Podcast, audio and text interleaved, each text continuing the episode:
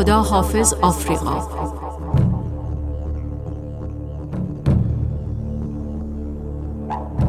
برنامه‌ای از اسماعیل میرفخرایی با حضور دکتر حامد وحدتی نسب، دیرین انسانشناس.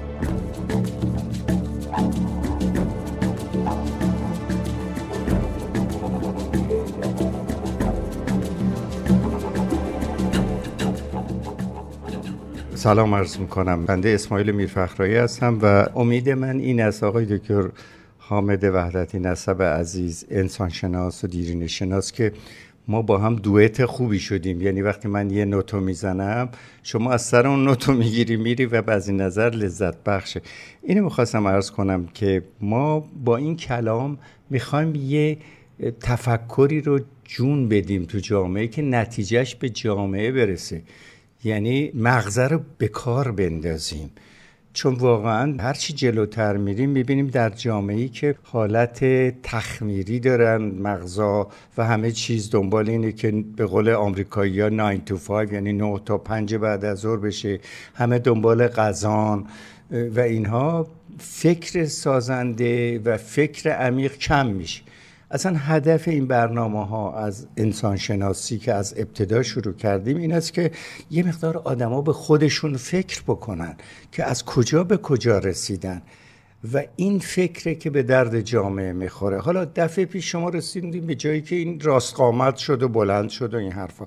بعد سوال کردیم چگونه حالا از جایی بریم که این رو بیشتر برای ما تشریح بفرمایید. درود بر شما. خیلی خیلی خوشحالم که بازم در خدمت شما هستم.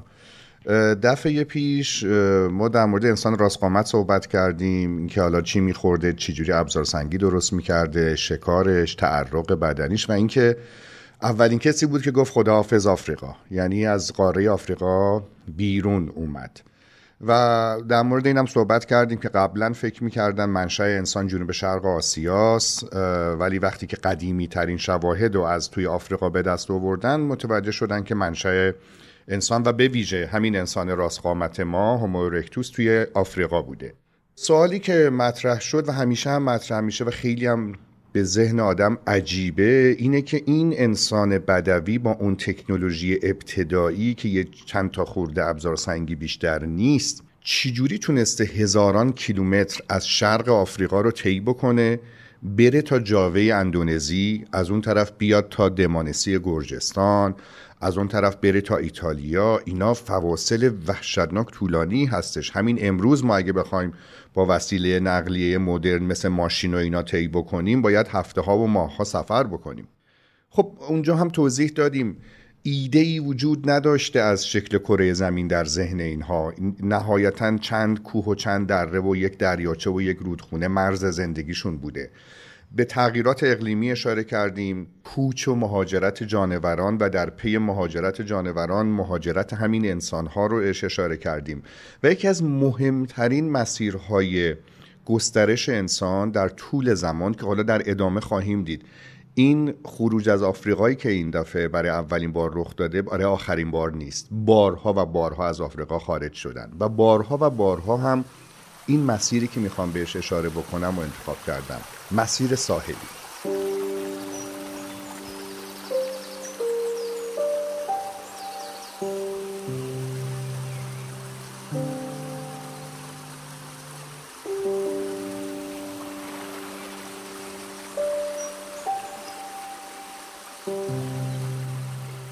مسیر ساحلی یعنی در امتداد خطوط ساحلی دریاها و اقیانوس‌ها حرکت کردن. چه اهمیتی داره؟ اون اول که هنوز این دریاها نبوده یه سره بوده دیگه، خشکی‌ها. دریاها همیشه بودن، اقیانوس هند یا مثلا خدمت شما اقیانوس آرام یا اقیانوس اطلس، دریاهای بزرگ همیشه بودن. خط پیشروی و پسرویشون توی قاره‌ای که ما امروز میدونیم عقب و جلو شده. عجب. مثلا خلیج فارسی وجود نداشته. بله. یا مثلا دریای سرخ بسته میشده و باز میشده. دریای مدیترانه یک زمانی بوده که کاملا خشک بوده و کل قاره آفریقا به کل قاره اروپا چسبیده بوده. این دریاهای کوچک نوسان داشتن ولی اقیانوس‌های بزرگ همیشه سر جای خودشون بودن، خط ساحلیشون بالا و پایین شده و اینا از این خط ساحلی خیلی استفاده کردن. واضح هم هست. ببینید شما وقتی که در مسیر خط ساحلی حرکت میکنید چند تا ویژگی خوب براتون داره. یکی اینکه گم نمیشین، چون در میانه کویر یا میانه بیابان آدم اگه جهت یابی درستی نداشته باشه گم میشه. یکی اینکه از منابع غذایی دریایی میتونین استفاده بکنین، صدف‌ها و ماهی‌ها، و همیشه رودخانه هایی هستن که دارن به دریا میرسن، بنابراین آب شیرین شما هم در فواصلی برای شما تضمین شده وجود داره. میتونم یه چیز خارج از بحث بگم؟ ما میرفتیم دانشجو خلبانی بودیم یاد بگیریم، جناب سروان واسقی معلم ما بود. این با تیاره یک موتوره پستو از بوشهر میبرده به بندرلنگه. گفتم نه جی پی اسی بوده نه چیزی، خلبان خوبی هم بود، چجوری این مسیر میرفتی؟ گفت من این لبه این دریا خلیج فارس عزیز رو میگرفتم و اینو میرفتم میشتم به بندرلنگه. میخوام بگم در ایوییشن جدید هم، جدید نسبی هم، از این خطوط خیلی استفاده میشه.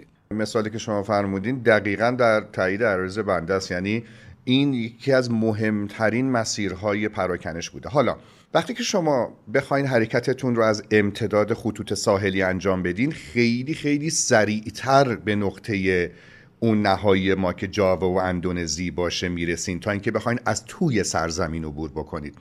فقط تجسم بکنید که این جوامع با اون تکنولوژی ابتدایی برسن به یه جایی که مثلا به یک رودخانه کارون، و چطور میخوان از این رودخانه کارون عبور بکنن، یا در مسیر جلوشون برسن به گنگ یا برسن به یانگتسه. شما یانگتسه یا رودخانه زرد یک رودخانه بسیار عظیمیه و اینا خیلی راحت جلوش گیر میکردن. اما توی مهاجرت یا گسترش ساحلی شما با این موانع مواجه در یه نیستن. نسل این اتفاق میافتاده؟ ابداً، صدها نسل. و محاسبات اونطور که فکر میکنم دفعه پیش هم اشاره کردم نشون داده که اگر تو هر یک نسل، یعنی یه نسل ما برای اون هولوش 20 تا 30 سال در نظر بگیریم، اینا نزدیک به 5 کیلومتر، فقط 5 کیلومتر به سمت شرق یا غرب حرکت کرده باشن، در طی 10,000 سال میرسن از شرق آفریقا به اندونزی. بنابراین این رسیدن رو اگر ما در بازه زمان نگاهش بکنیم برامون معنی پیدا میکنه، دیگه خیلی چیز عجیب و غریبی نیستش. این از داستان انسان راست قامت بود و حالا امروز میخوایم در مورد یک انسان جدید صحبت بکنیم، یعنی در فرایند گونه‌زایی و پیدا شدن انسان‌ها حالا ما شاهد این هستیم که یه نوع انسان جدیدی داره از حول و حوش 800-900 هزار سال پیش سر و کلش پیدا میشه و بعد از انسان راست قامت. اسم این انسان اسم یه مقدار سختیه، به نام انسان هایدلبرگ. خیلی از این اسامی که ما بعداً خواهیم دید ارجاع میکنن به جایی که برای اولین بار این بقایای اون انسان ازش کشف شده. مثلا حالا تو اپیزودهای بعد مفصل در مورد انسان نئاندرتال صحبت میکنیم و متوجه میشیم که نئاندر اسم جایی بوده در دوسلدورف آلمان، هایدلبرگ هم جایی هستش در آلمان. اصلا ما یک شهری داریم به نام هایدلبرگ، دانشگاهی داره، دانشگاه خیلی معروف و قدیمی هم هست به نام دانشگاه هایدلبرگ. در نزدیکی این هایدلبرگ یک روستایی به نام مایر. توی 1907 یعنی ابتدای قرن 20 یک آرواره پایین از اینجا کشف میشه، خیلی هم تصادفی.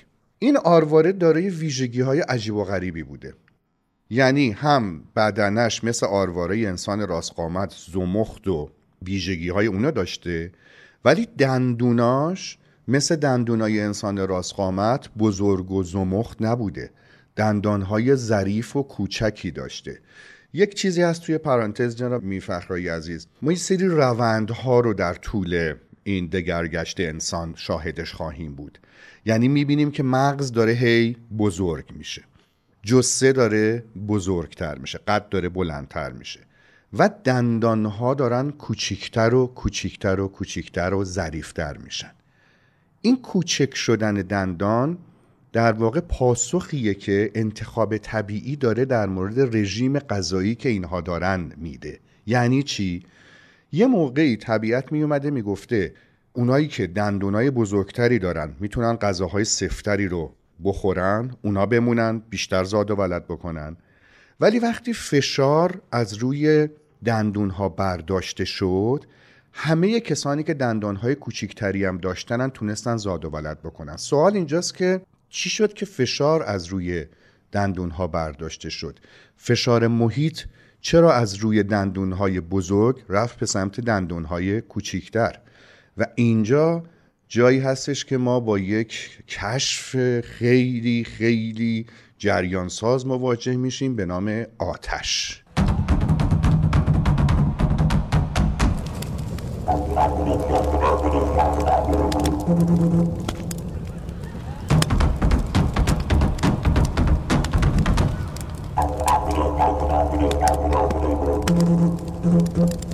یکی از اصول تهیه کنندگی این است که به شنونده میخواد بگه که آرامش داشته باش، و اون تا یه جاهای بحثم تا دلت میخواد با بحث آرامش داشته. این است که من با سیاوش سفاریان پور این دعوا رو دارم که وسط حرف میخواد حالا یه موزیک هم بذاری، ولی خوبه، حالا استراحت. ما همیشه دعوا داریم با هم، بگذاریم. پس این آدمی که آتش رو پیدا کرد، یعنی آتش رو به طور مستمر ازش استفاده کرد، نه اتفاقی، بدیهی است که خب گوشت آرامتر، چجوری بگم، نرمتری داره دیگه، دندونه اونجوری نمیخواد. درست عرض میکنم؟ کاملا فرمایش شما صحیحه. در مورد آتش ما حالا که اول انسان هایدلبرگ هستیم، شاید بد نباشه یه پرانتز بزرگی باز بکنیم. ممکنه پرانتزمون چند صفحه طول بکشه، ولی خب آتش خیلی مهمه. بله.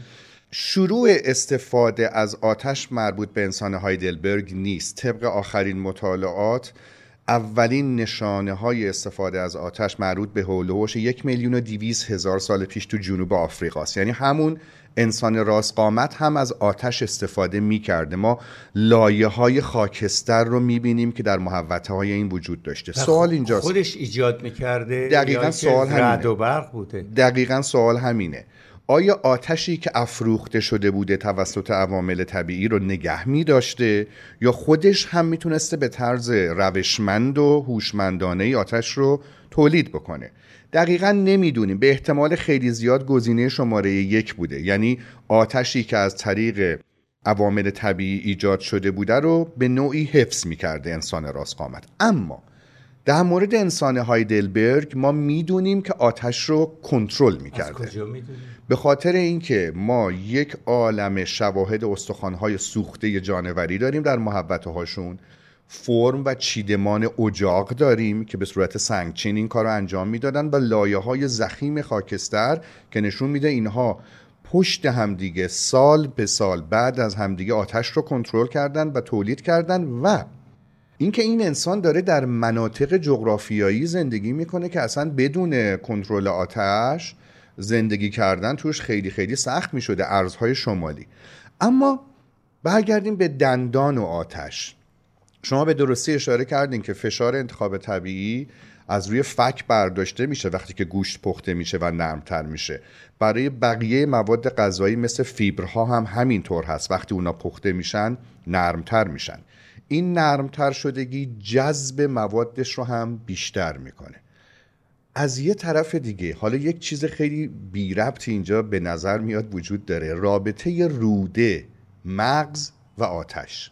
این جذب مواد غذایی وقتی که نرمتر میشن توسط آتش، راحتتر میشه توسط روده.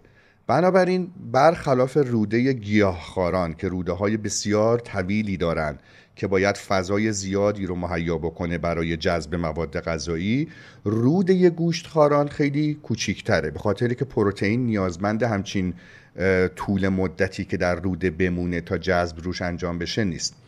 اما طول روده این نوع انسان که ماها هستیم و اجدادمون میانه گوشتخواری و گیاهخواریه، یعنی همون همه چیز خاری. شما الان روده کوچیک و بزرگ رو با هم روده داری کوچیک حساب. بیشتر بلد. ولی به هر حال میخوام ببینم این چیزی که پیچ خورده توی مرحله به اصطلاح آبدومن ما، شکم ما، این پس یه چیز بلندتری بوده در گیاهخواران؟ در گیاهخواران بلندتر بوده، در گوشتخواران کوچیکتر بوده و در ما میانه این دوتاست. عجب. حالا چه ربطی داره به مغز؟ ببینید یک بخشی از بدن شما که نیاز به کالری داره، یعنی همون بخش روده، داره کوچک میشه. اون کالری که باید صرف نگه داشتن و مینتیننس این روده میشده، الان میتونه بیاد صرف نگه داشتن یک ارگان دیگه‌ای بشه که اتفاقاً داره خیلی بزرگ میشه نسبت به قبلی‌ها و اون مغز. یعنی کوچک شدن توده روده با رژیم غذایی که مبتنی بر استفاده از آتش هست، با بزرگ شدن مغز و رسیدن پروتئین بیشتر، باهاش رابطه مستقیم داره. آتش به همین ختم نمیشه، یعنی ما میبینیم طول رودمون کوچکتر میشه، دندانها و فکمون کوچکتر و ظریفتر میشن، اما اتفاقای خیلی شگرفی هم در مغز ما رخ میده با استفاده از آتش. اونایی که کامپیوتر واردن که احتمالاً شامل بنده و شما نمیشه، یه اصطلاحی هست توی علوم کامپیوتر بهش میگن دیفرگمنتیشن. دیفرگمنتیشن خودمونیش یعنی این که این فایلایی که توی کامپیوتر پخش و پلا هستن و میاره جمع میکنه، دسته‌بندی میکنه، مرتب میکنه، فضای بیشتری به شما میده که اون پروسسینگ بتونه راحت‌تر انجام بشه. آتش باعث شد که برای نخستین بار انسان‌ها یک خواب عمیق راحت داشته باشن، به خاطر نقش محافظتی که ایفا می‌کرده براشون. آها، دورشون آتیش درست می‌کردن. قبلا اینا هم ناچار بودن برن بالای درخت، ولی بالای درخت هم شما امنیت زیادی ندارین، چون پلنگ‌ها به راحتی بالای درخت میان، مارایی که پیچیدن و مارها. ولی حیوانات هیچ کدوم به آتش نزدیک نمیشن و هیچ حیوانی به غیر از انسان هم قدرت کنترل آتش رو نداشته. یک برتری یگانه‌ای به انسان‌ها بخشیده میشه و این که خواب‌های بریده‌ای که قبلا داشتن تبدیل میشه به خواب عمیق، همونی که ما بهش میگیم رم یا Rapid Eye Movement، جایی که خواب میبینیم و چشمامون شروع میکنه به دو زدن. اگه یه نفری رو که داره خواب میبینه رو از بیرون نگاهش بکنین، چشاش داره تکون میخوره. این خواب دیدنه همون دیفرگمنتیشن توی کامپیوتر. عجب. یعنی باعث میشه که حجم اطلاعاتی که در مغز شما انباشته شده در طول روز، حالا بیاد دسته‌بندی بشه، مرتب بشه و یک فضای بازی به شما بده که فرداش بتونید خیلی فرشتر فکر بکنید. من دیشب اتفاقاً با یه دکتر نورولوژی صحبت میکردم و ایشون میگفت این رم در طول خواب، در اینتروال ها ما بین ها هی تکرار میشه. برای من خیلی جالب بود. سابق فکر میکردم که رم قبل از اینه که شما برین تو اون آلفا مالفا فلان اون چا، ولی الان دکتره به من میگفت، آقای دکتر عزیز میگفت که بین هر قسمت هم یه رم اتفاق میفته. میدونی میخوام حرف شما رو تایید کنم از دید نورولوژیست که این رمه داره فرگمنتیشن انجام میده و خیلی جالبه و از اون جالبتر حالا این نقشی بود که روی روده گذاشت، نقشی بود که آتیش روی دندان گذاشت، نقشی بود که روی امنیتمون گذاشت، نقشی که روی مغزمون گذاشت. و بعد یه چیز دیگه هممون هنوزه داریم انجامش میدیم و اینو از انسان هایدلبرگ و انسان راستقامت به ارث بردیم. هممون هر جا میریم کمپینگ یا آتیش درست میکنیم، شب دورش میشینیم، صرف نظر از این که اصلا نیاز گرمایی داشتن. جنگل آتیش، بله متاسفانه جنگل هم آتیش میزنیم، ولی خیلی وقتا نیاز گرمایی هم نداریم، یعنی برای این نیست که گرم دلمون میخواد. اصلا شومینه رو نگاه کن تو خونه. دقیقاً. نشستن در حاشیه آتش یک امنیتی رو برای ما فراهم میکنه که گرچه الان من و شما با اون امنیت نیازی نداریم در جوامع مدرن شهری، ولی انقدر این قدیمیه، انقدر این عمیقه که هنوزه با نگاه کردن شعله‌های آتش ما اون حس اجدادیمون گل میکنه و یه حال خوبی بهمون دست میده.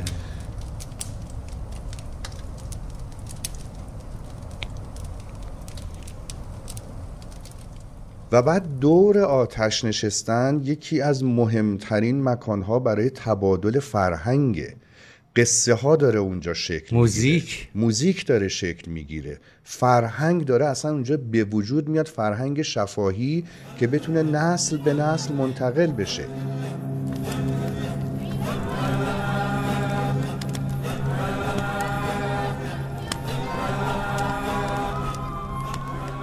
هنوزم ما داریم این کارو میکنیم، با اینکه کامپیوتر داریم، نمیدونم تلویزیون داریم، تمام وسایل ارتباط جمعی رو داریم، ولی بازم دلمون میخواد دور آتش بشینیم، یکی آهنگی بزنه ما باهاش هم نوایی بکنیم، یکی قصه ای رو بگه با هم دیگه گپ بزنیم.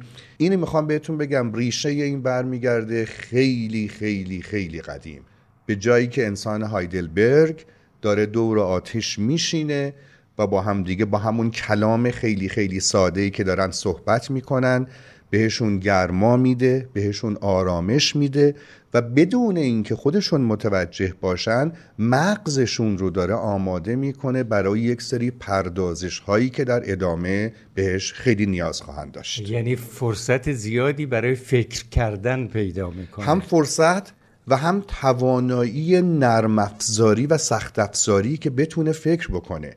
ببینید شما برای اینکه بتونید فکر پیچیده انجام بدید باید یه سری سخت افزارهایی توی مغزتون باشه، نواحی مغزی رو آدم باید داشته باشه که بتونه فکر پیچیده انجام بده.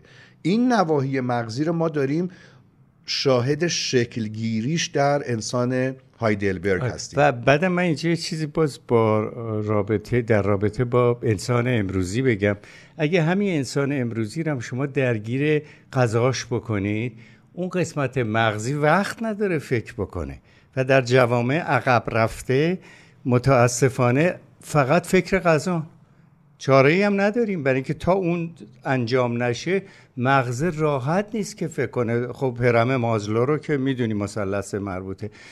در نتیجه من میخوام بگم جامعه‌ای به اطلاع میرسه که آسایش بیشتر برای مغز ایجاد بکنه، یعنی قانون بیاد برای مغز من برنامه ریزی بکنه که آدم دیگه پدر منو در نیاره. وقتی من در تهدیدم، ببخشید سخنرانی میکنم، در تهدیدم مثلا مغز چی کار داره؟ من باید مواظب خودم باشم و ایناست که آدم تو اجتماع هنوز رد پای خرابی و هنوز داره میبینه. کاملا فرمایش شما درسته. منم میخوام یه نکته‌ای را اگه اجازه داشته باشم اضافه بکنم. این نکته جدیدیه در ادامه همین صحبت‌ها. من خودم یک مستندی میدیدم در مورد این جوامع شکارورز گردآورنده توی آفریقا. یک فیلمبرداری رفته بود 48 ساعت یا نمیدونم 72 ساعت با اینا شکار کرده بود. شب نشستن کنار آتش. ازش میپرسه، از یکی از همین لیدرای اون گروه میپرسه مهمترین دغدغه‌ت تو زندگی چیه؟ میگه گوشت و عسل، غذا. بله. میگه مهمترین دغدغه‌م اینه. میگه بعدش چی؟ میگه بعدش همین، خوشحالم. این اگر گوشت باشه و عسل فراهم بشه برام دیگه خوشحالم. یعنی انقدر این دغدغه شکم و معیشت تمام ذهنش رو اشغال کرده که اصلا به چیزهای فراتر از اون نمیخواد فکر بکنه. حالا من اینجا یه پیشنهاد بزرگ دارم، این است که وقتی صبح بلند میشیم دستگاه گوارش ما کار کرده، یه صورتحساب هم باهاش بیاد که بفهمیم آقایی که تو داری ده ها طبقه ساختمون میسازی، اول باید به این شکمت احترام بذاری و واقعا در اون لحظه باید به سیستم گوارشیت احترام بذاری که بهت فرصت داده فکر کنی. دکتر مغز و اعصاب دیشب به من میگفت خیلی هم که خونریزی مغزی میکنن، چون خب عوامن هرچی به شکم فکر میکنن، میگن چند روز مزاج این کار نکرده خونریزی مغزی کرده. ببین اینقدر مهمه. در نتیجه وقتی آدما رو در حد شکم نگهداری، وقتی انتظار نمیدونم بتوون و باخ ازشون نداری.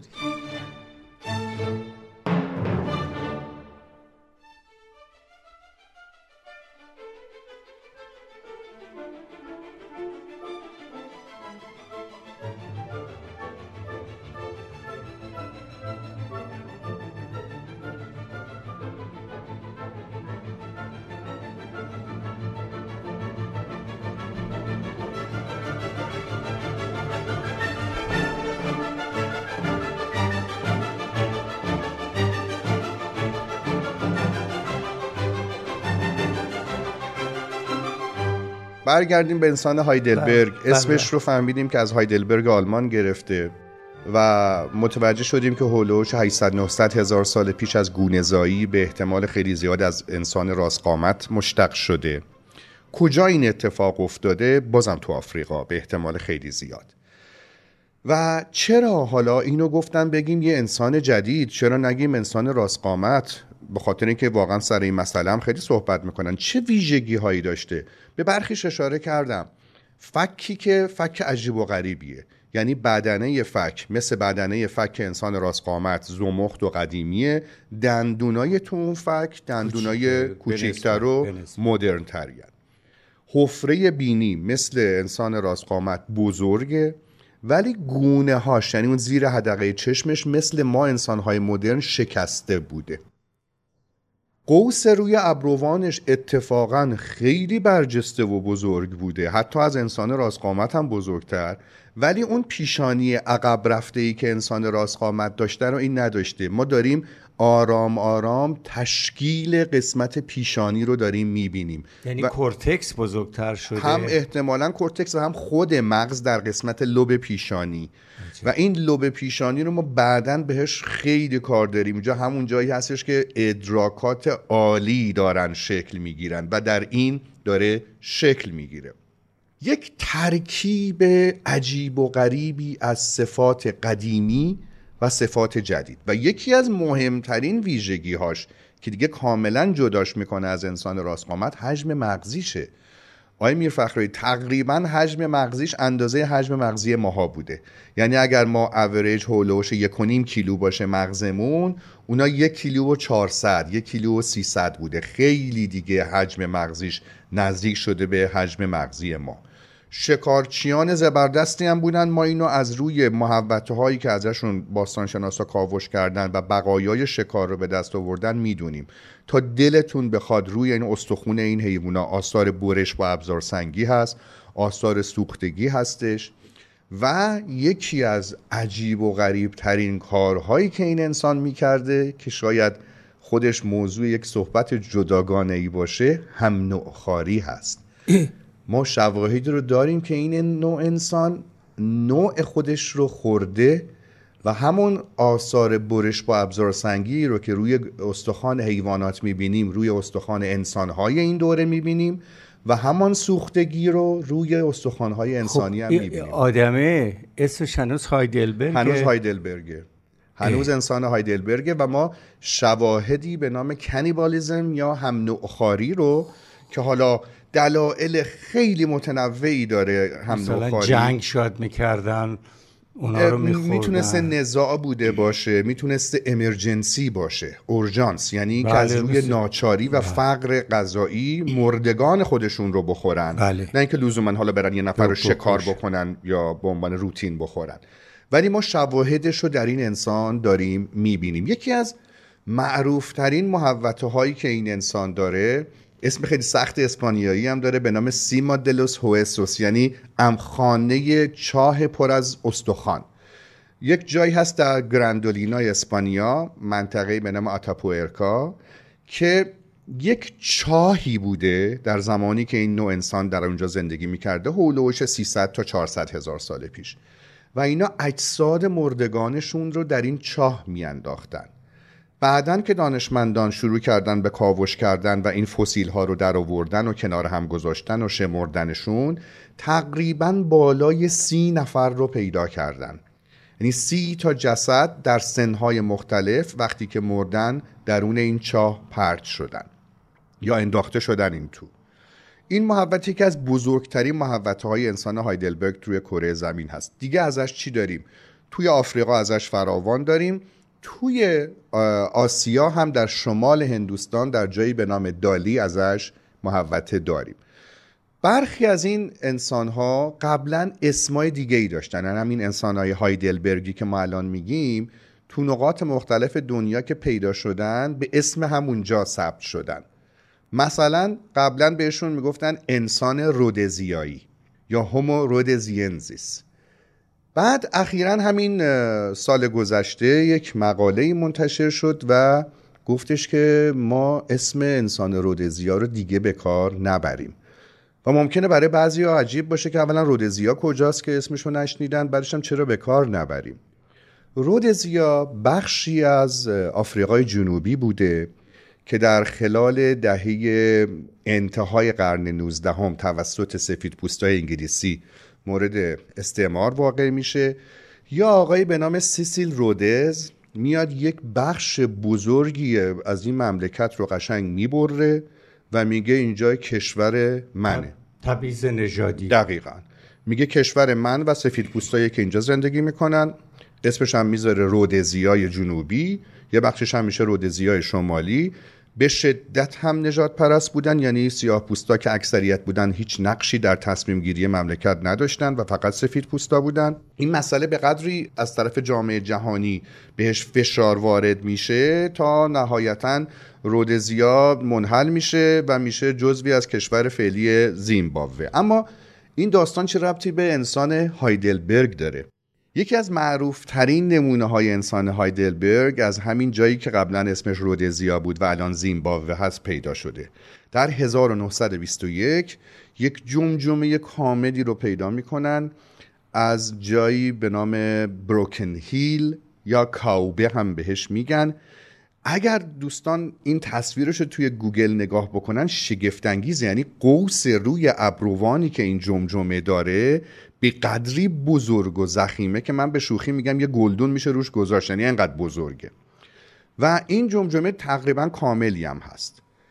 دو تا سوراخ توی این جمجمه وجود داره، یکی بالای دندون فک بالاشه، یکی بالای سوراخیه که حفره گوش جمجمه قرار گرفته. دو تا حفره هست.